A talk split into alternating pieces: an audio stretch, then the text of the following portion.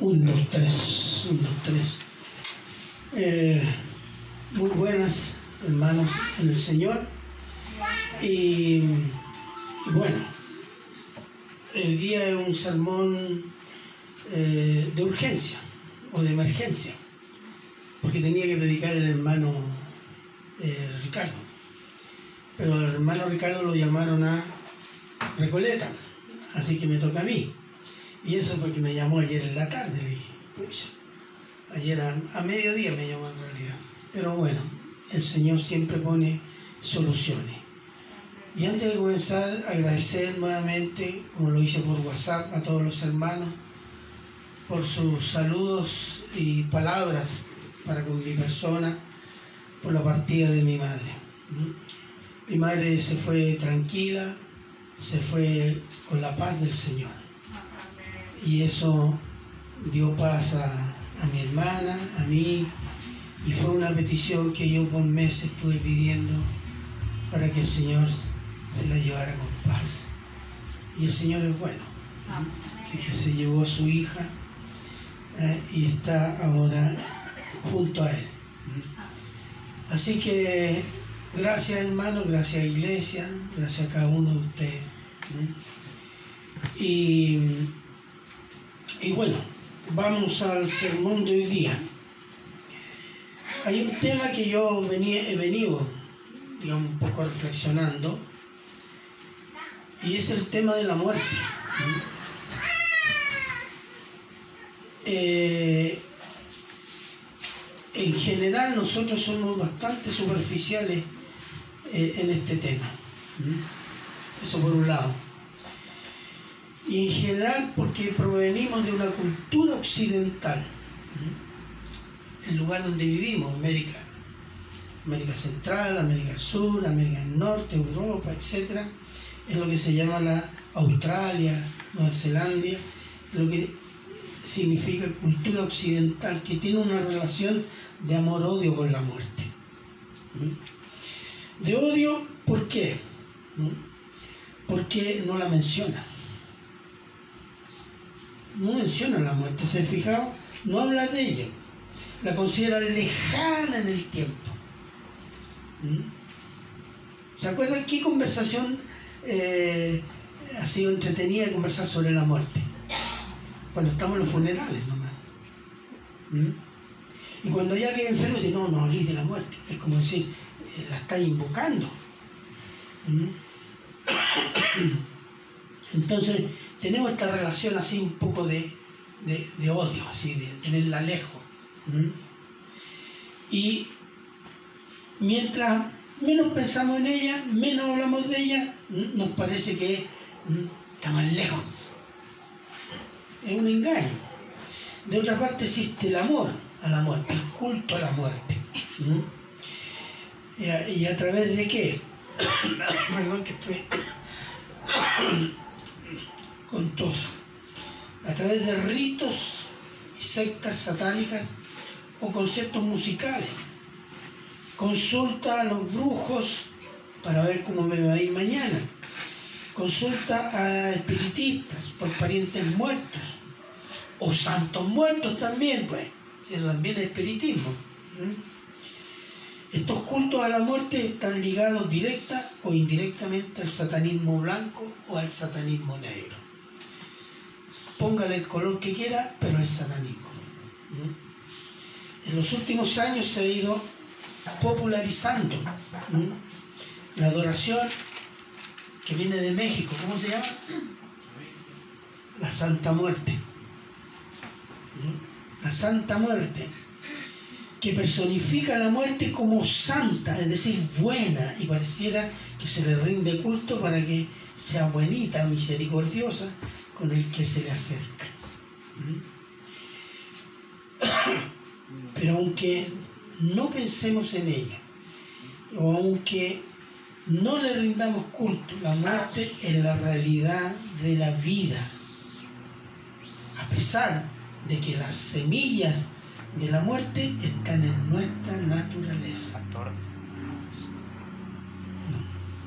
Gracias. En una, la muerte no la controlamos, ni decidimos nada sobre nuestra propia muerte. No podemos eliminarla, no podemos retrasarla, lo único que podemos hacer es adelantarla si es la voluntad de Dios.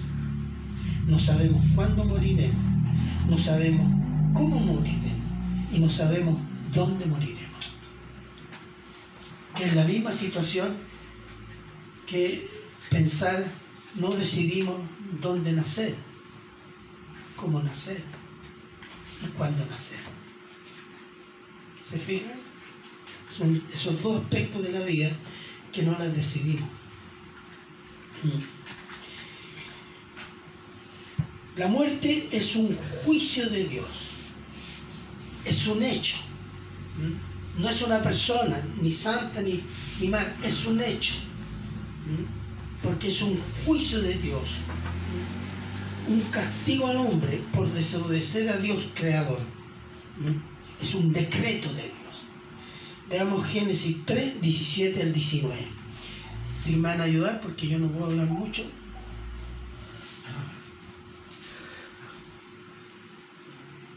Génesis 3,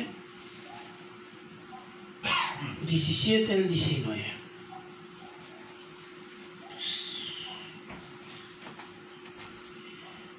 Amén. ¿Ya? ¿Fuerte claro? Y al hombre dijo, por cuanto obedeciste a la voz de tu mujer y comiste del árbol de que te mandé, diciendo, no comerás de él, maldita será la tierra por tu causa, cuando rol comerás de ella todos los días de tu vida. Espino y cardo te producirá, y comerás plantas del campo. Con el sudor de tu rostro comerás el pan hasta que vuelvas a la tierra, porque de ella fuiste tomando pues polvo eres y al polvo volverás. Dios hizo al hombre del polvo, ¿cierto? Del polvo de la tierra, dice. Hizo al hombre y a la mujer la sacó de una costilla del hombre. Entonces, es un juicio de Dios por un acto de desobediencia del hombre. Ustedes saben que la Organización Mundial de la Salud ha decretado que la muerte es una enfermedad. Eso es rebelión contra Dios. ¿Mm? Es franca y abierta rebelión contra Dios. ¿Por qué? Porque hay una élite intelectual, financiera, que están convencidos que el ser humano es una máquina biológica a la cual se le puede hacer evolucionar con la tecnología, eliminando enfermedades y prolongar la vida, burlando a la muerte. ¿Cómo se llama eso? El transhumanismo. Transitar de lo humano a lo eterno. Ese es el, aunque no lo dicen, pero ese es el sentido. Es decir, transitar del humanismo al hombre menos biológico y más tecnológico en su biología con la idea de conquistar la eternidad, ya y ahora, en esta vida y en esta tierra. Ese es el ser humano, pero la muerte es un juicio de Dios y eso no se escapa. Eso no deja de ser un juicio de Dios. Debido a que a la desobediencia a Dios y esa desobediencia a Dios produce pecado en la naturaleza humana. Miren, Romanos 5.12, se lo leo yo. Por tanto, dice el apóstol Pablo, como el pecado entró en el mundo por un hombre y por el pecado la muerte. Así la muerte pasó a todos los hombres por cuanto todos pecaron la muerte es un elemento orgánico de nuestra naturaleza, heredada desde Adán hasta el último hombre que vive en esta tierra. ¿Mm? Entonces, el pecado es inherente a la naturaleza humana, es la semilla de la muerte decretada por Dios.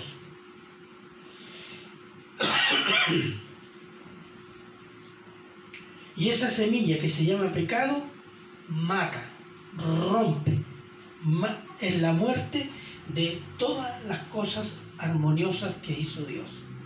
¿Se acuerda que Dios dijo, y vio Dios que todo lo que había hecho era bueno, en gran manera? Eso significa perfecto, armonioso. No había arruga, no había mancha, no había pecado, no había maldad. Y entró el pecado y descompuso todo. Y vamos a ir viendo eso. ¿Mm? Mire, rompe la armonía con Dios. Génesis 3, 22 al 24.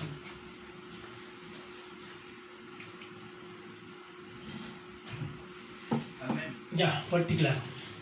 Y dijo Jehová a Dios, He aquí el hombre es como uno de nosotros, sabiendo el bien y el mal. Ahora pues que no alargue su mano y tome también del árbol de la vida y coma y viva para siempre. Y lo sacó Jehová del huerto del Edén para que labrase la tierra de que fue tomado.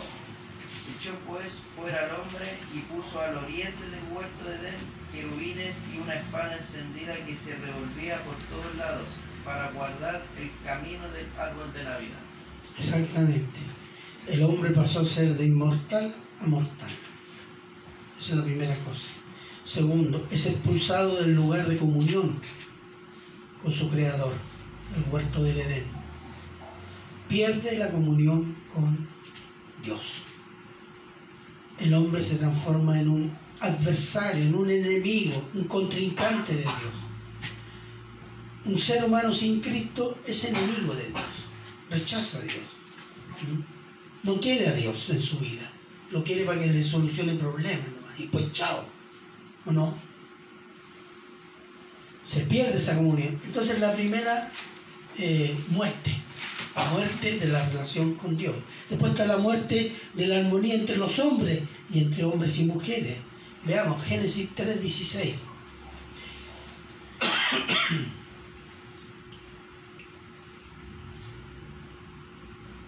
Amén. Dile nomás. A la mujer dijo, multiplicaré en gran manera los dolores en tus preñeces. Con dolor darás a luz los hijos, y tu deseo será para tu marido, y él se enseñoreará de ti. Ahí hay un conflicto. La mujer va a querer controlar a su marido y su marido va a querer enseñorear de su mujer. ¿Cómo se llama eso? Conflicto.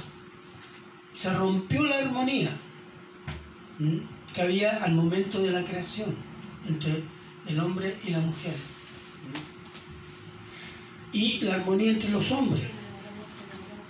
Génesis, Génesis 4.8.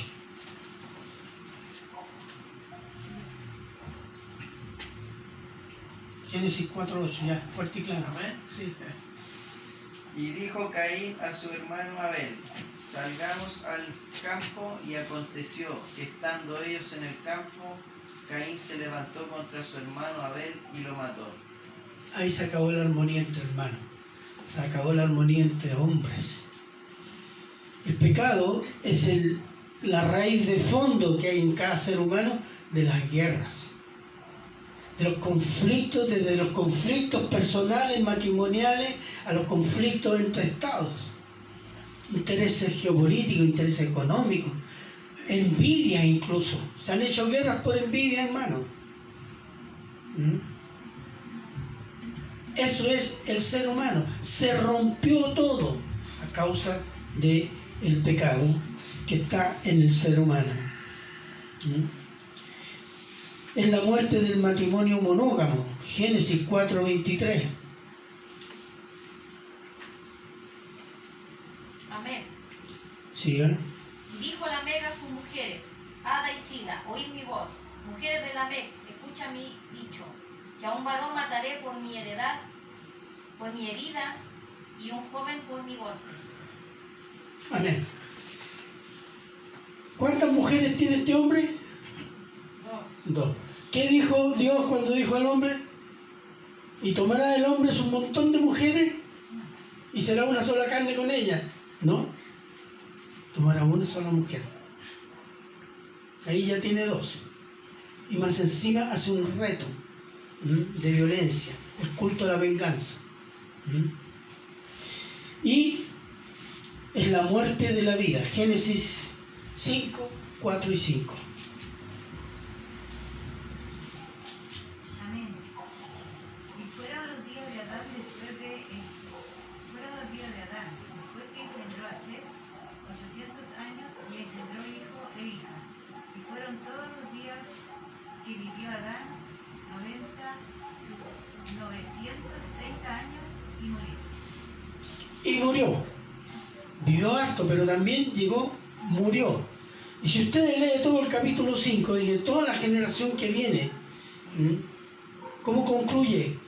Y murió. Y murió. Y murió. Ese es el juicio de Dios para toda raza humana. Se hereda eso. Y la muerte ¿Qué es la muerte? La muerte es separación del cuerpo y del espíritu. ¿Mm?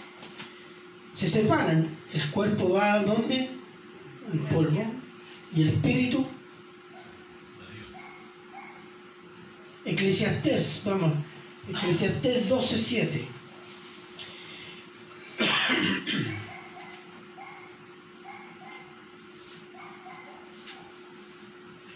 Eclesiastés 12.7.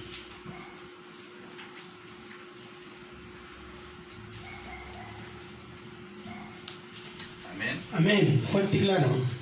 Y el polvo vuela a la tierra como era, y el espíritu vuelva a Dios que lo dio. Exactamente. La- el cuerpo vuelve a la tierra de donde se hizo. Y el espíritu, ¿m? el espíritu vuelve a Dios, porque el espíritu lo puso Dios. ¿m? Entonces, y eso es la muerte física. ¿m? La muerte física. La muerte es un juicio de Dios que sigue en manos de Dios, hermanos. La muerte no está en manos del diablo y sus demonios. ¿Mm? El diablo no mata a nadie si Dios no lo autoriza. Y eso tenemos que tenerlo presente porque anda mucha gente ¿m? peleando contra el diablo. No, no, no, no, no pelee contra el diablo. Sométase a Dios. Amén. Sométase a Dios. Que el diablo y los demonios son criaturas. Que incluso esas criaturas en su maldad obedecen a Dios. ¿Te acuerdas de Job? ¿Qué le dijo Dios al diablo? Tócalo, pero no lo mates. Y lo tocó fuerte, ¿cierto? Pero no se atrevió a desobedecer. Fíjese. ¿Mm? Por eso, el juicio de la muerte está en manos de Dios. Dios designa vida y muerte. Tiempo de vida y tiempo de muerte están en manos de Dios. Mira lo que dice Apocalipsis 1, 17, 18, y dice,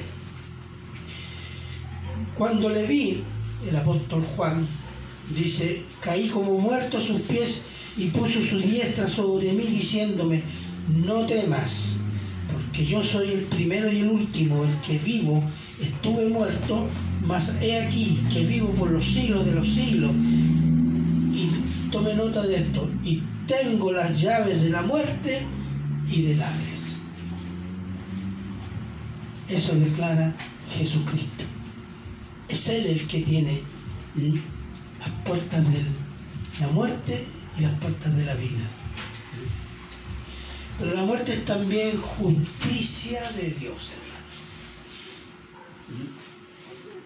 Se revela, la muerte revela la justicia de Dios y revela nuestra impotencia, nuestra pobreza,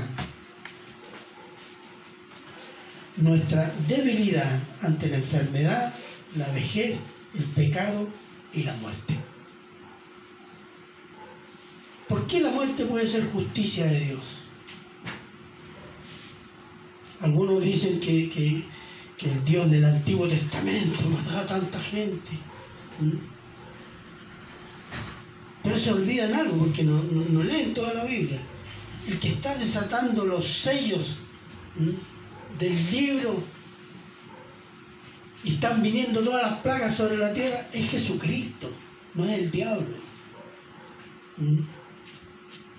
¿Por qué? Porque es el único digno de abrir el, el libro de los sellos, siete sellos. Entonces, veamos Romanos 3, 22 al 25, por favor.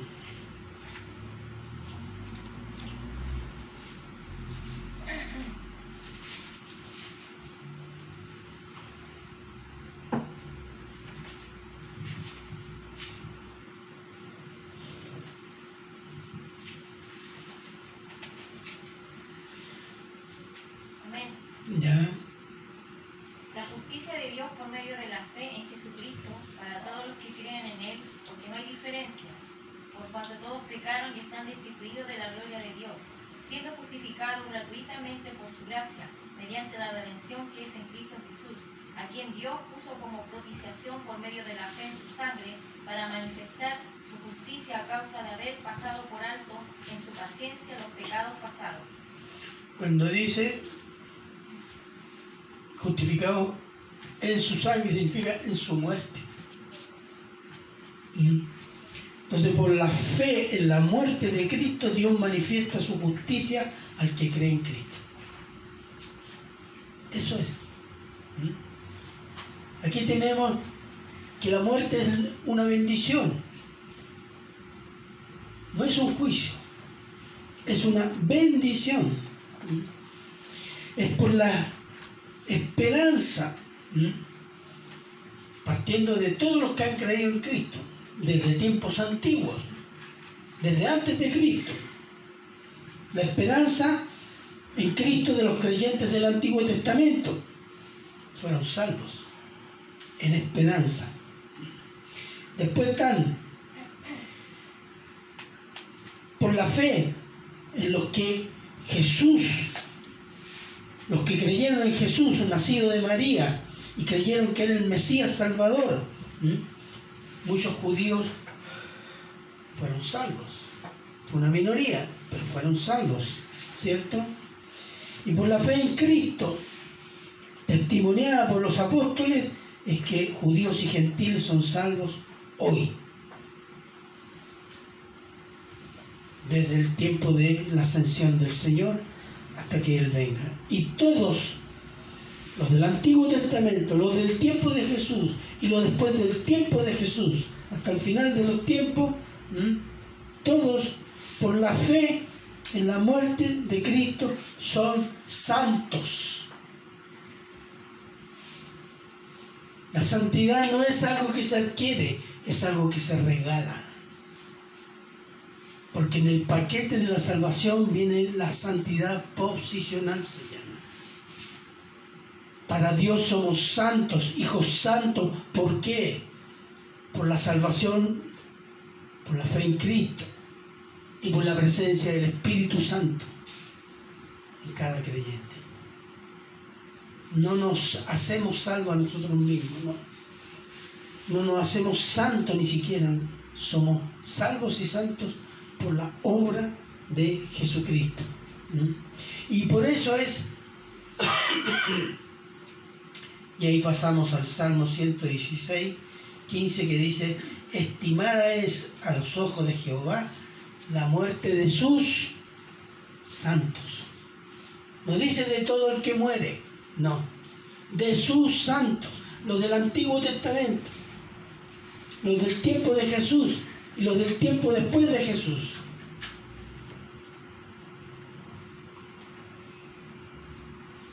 ¿Por qué? Porque es el retorno a casa de sus amados hijos, de los salvos, de los que Él redimió. Un padre, una madre, no le gusta, cuando yo sé de familias numerosas que se reunían por una tradición familiar, costumbre, se reunían los días domingos a almorzar. Y yo sé que eso para un padre, una madre, es un gozo, reunir sus hijos. Y dígame, ¿acaso el Padre eterno no va a estar gozoso de reunir a todos los que Él salvó por Cristo Jesús? Por eso, estimada es a Jehová la muerte de sus santos, porque es el retorno a casa, en la gloria de Dios. De los amados hijos por la fe en Cristo es el Padre que reúne en su gloria la humanidad que Él creó para su gloria y salvó por Cristo para su gloria. Juan 14, 1, 3.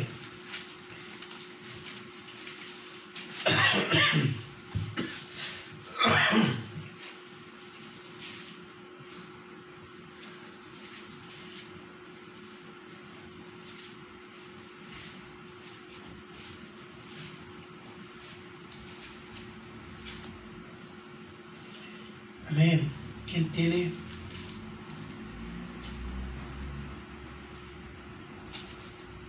Amén.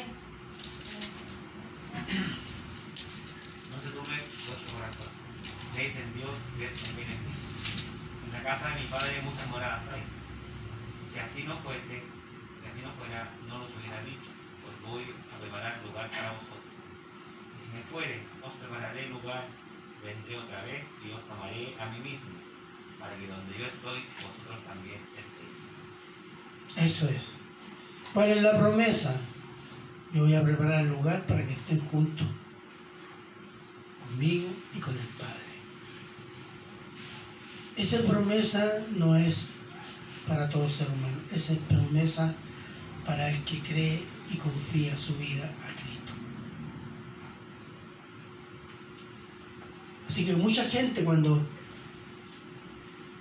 un pariente amado muere, pero son todos incrédulos, no, está con el Señor. Yo creo que culturalmente pueden ser cristianos.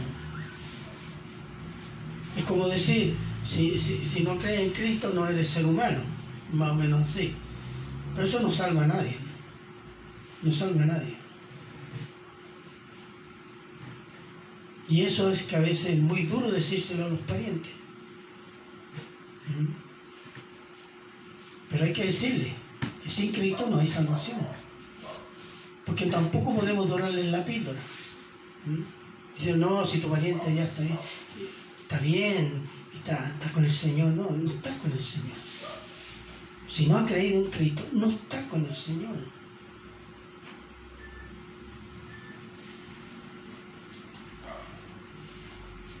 Entonces,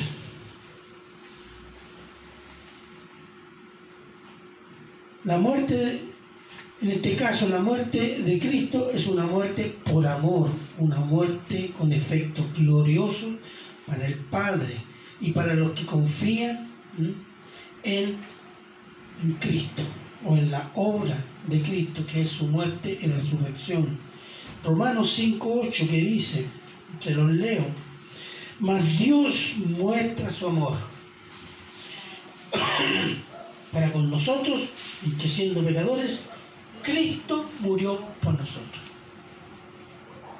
Esa muerte es un acto de amor. Y es la única muerte que es un acto de amor. Y cada cristiano está llamado a morir por sus hermanos, a morir por Cristo. Porque es un acto de amor. ¿Mm? La muerte de Cristo es el principio de vida. Juan 12, 24, por favor.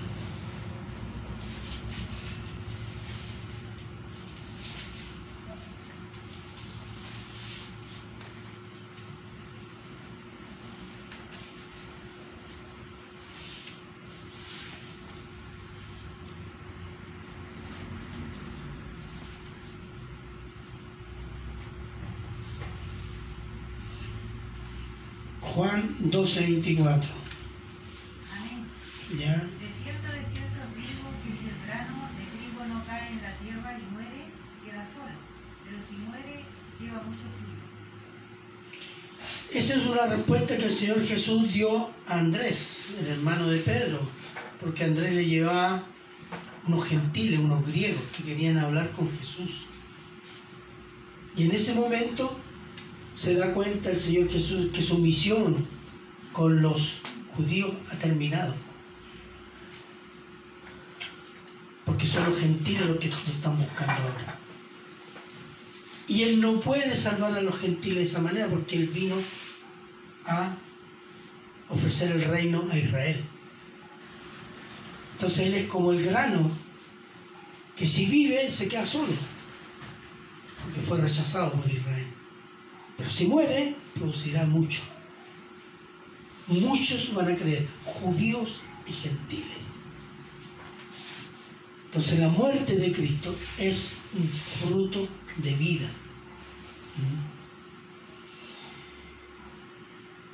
Y todo santo, todo santo, todo creyente aspira ver al Señor tal como Él es. ¿Cómo lo veremos? En la plenitud de su gloria. ¿Quisiéramos ver al Señor? Mira lo que dice Job, y esta es una aspiración que viene desde los santos del Antiguo Testamento.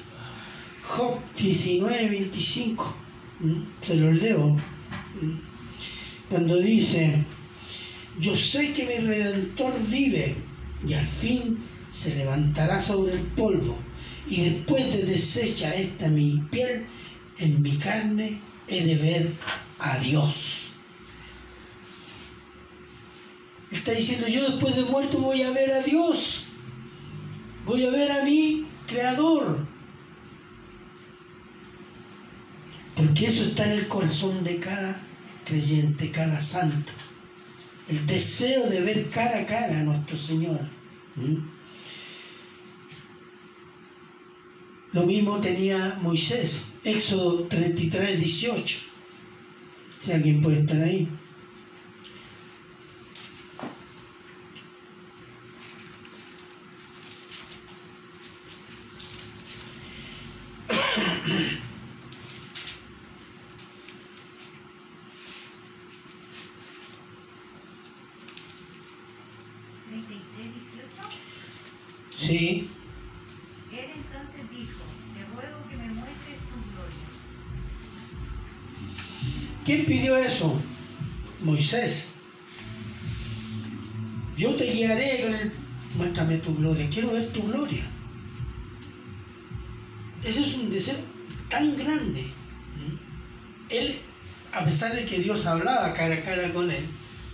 Dios no le mostraba toda su gloria.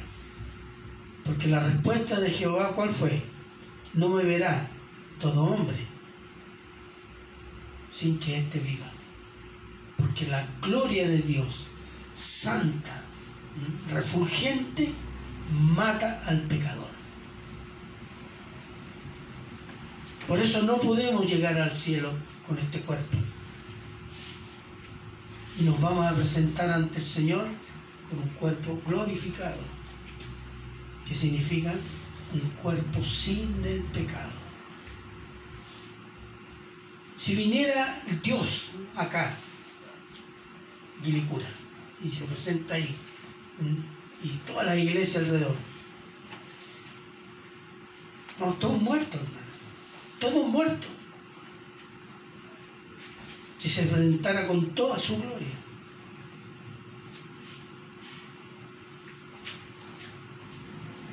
Así que tenemos sí la promesa, la promesa, primera de Juan 3, 1, 2. Miren lo que dice. Mirad,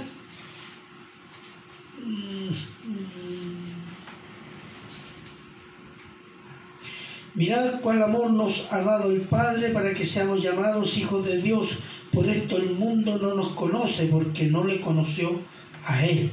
Amados, ahora somos hijos de Dios y aún no se ha manifestado lo que hemos de ser, pero sabemos que cuando Él se manifieste seremos semejantes a Él porque le veremos tal como Él es. Si le veremos es porque tendremos un cuerpo sin el peso de- del pecado, sino un cuerpo glorificado. El deseo del apóstol Pablo, ¿cuál fue el, apóstol, el deseo más profundo del apóstol Pablo? Mire, lea Filipenses 1.23. Filipenses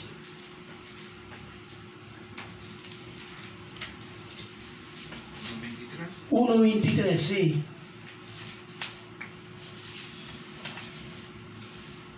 Amén. Adelante. Ya. Adelante. Porque de ambas cosas estoy puesto en estrecho, teniendo deseo de partir y estar en Cristo, lo cual es muchísimo mejor.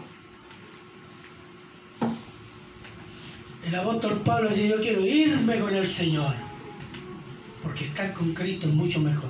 ¿Pero qué implica eso? Implica morir. Implica morir. Pero dice, el amor por Cristo y la grandeza de Cristo es tanto que no me importa. Porque con Cristo es mucho más.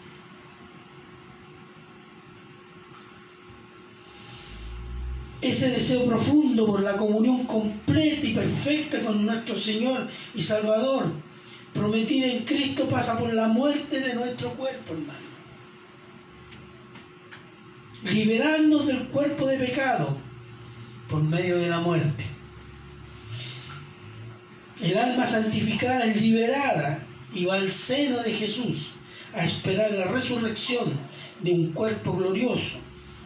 El alma que está en Cristo ya no tiene lucha contra el pecado, ya no tiene posibilidades de caer en pecado. Ofender al Señor, se acaba la batalla diaria, ya se acaba la angustia por el pecado, la guerra ha terminado. Estamos. La estamos en Cristo, con Cristo, esperando la redención de nuestro cuerpo en paz, con gozo, saboreando ya las bendiciones de la vida eterna y las inescrutables riquezas de Cristo.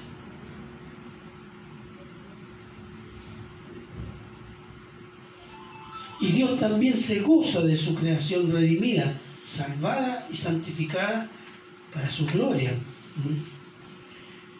Dice el Salmo, estimada es a Jehová la muerte de sus, sus santos.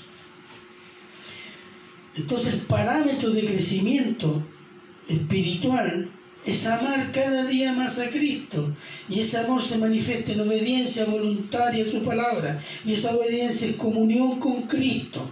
De modo que crecer en comunión con nuestro Señor es siempre crecimiento en obediencia, al punto que desearemos morir para estar completamente con nuestro amado Señor.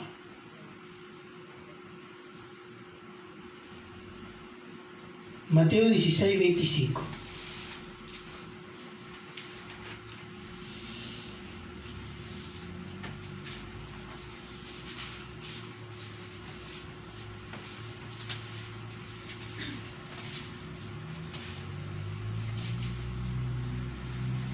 Porque todo el que quiera salvar su vida la perderá, y todo el que pierda su vida por causa de mí la hallará.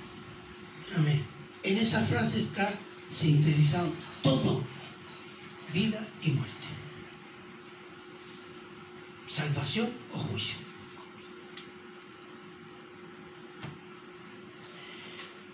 El valor de esta vida en este mundo, si lo consideramos lo mejor de la vida, entonces hemos perdido la vida presente y la eterna. Porque si no entendemos lo que es la vida eterna. No podemos gozar ni siquiera de las cosas que podamos tener en esta vida. Pero si vivimos en esta vida, en este mundo, para crecer y glorificar a Cristo, tendremos la vida eterna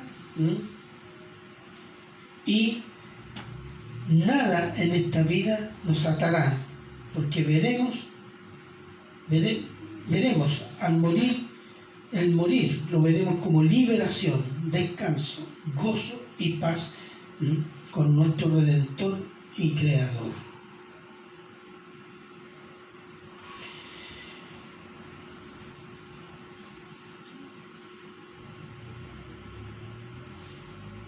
Así que la muerte es liberación, hermano. Desde la perspectiva cristiana, la muerte es liberación. Es el primer paso para la vida eterna. Y si nosotros crecemos en el amor de Cristo, vamos a tener el justo, el justo aprecio por esta vida y el justo desprecio también por esta vida. Pero si no crecemos en Cristo, todos nuestros deseos ¿m? que parecen cristianos van a estar en esta vida y en esta tierra. Y eso es señal de carnalidad, que no hay crecimiento. Y a veces no hay salvación. No hay Espíritu Santo.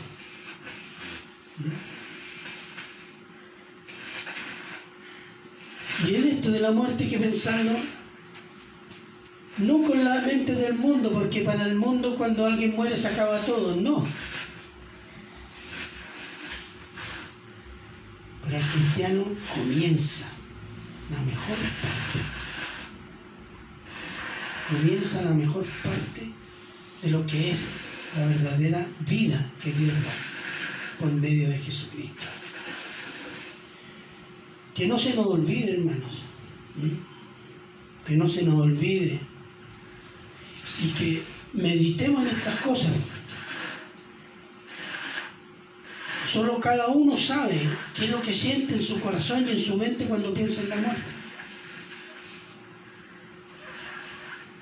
Y tiene que crecer para amar más a Cristo.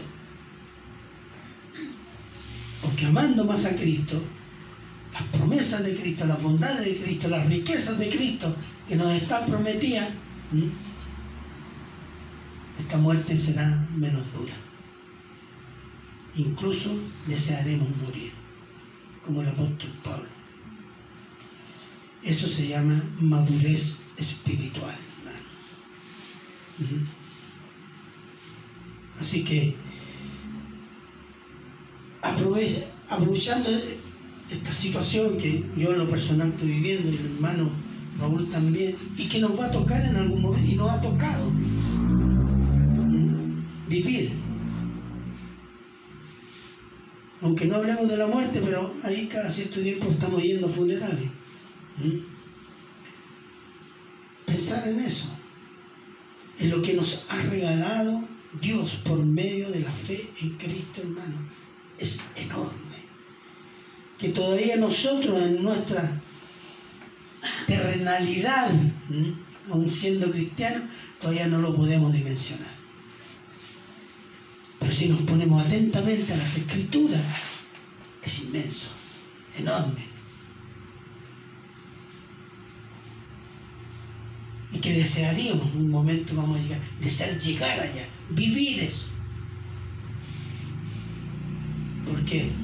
Porque es lo mejor que Dios nos ha regalado. Así que hermanos, quiero dejarlos con un versículo, Apocalipsis 21, del 13 al 8. Si alguien lo puede leer.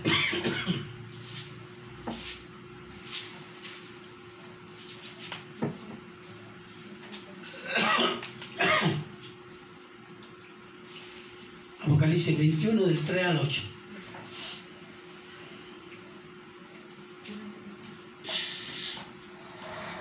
Amén. Ya.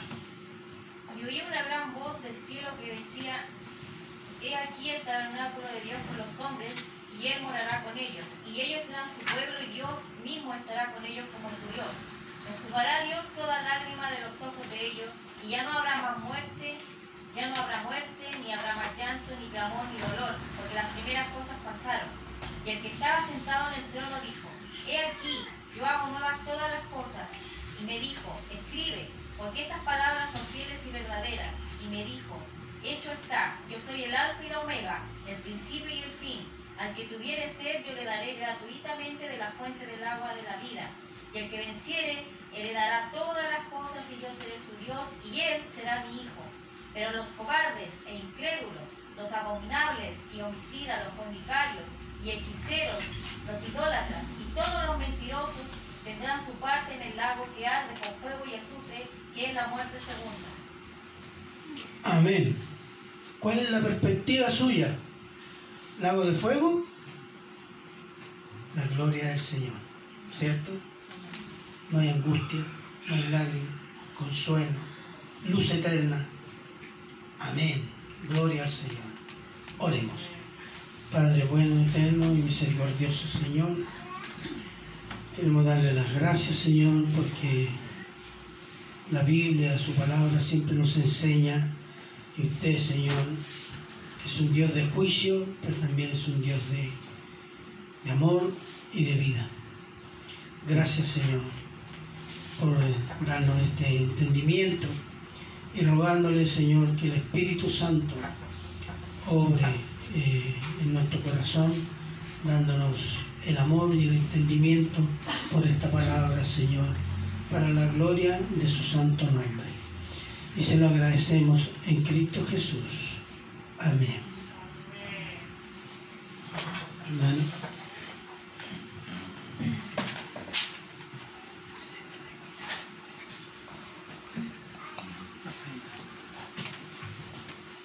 Amén, amén, amén. Anímate, hermanos. Hermano, ¿puedes? Mira lo que dijo Jesucristo sobre la muerte también.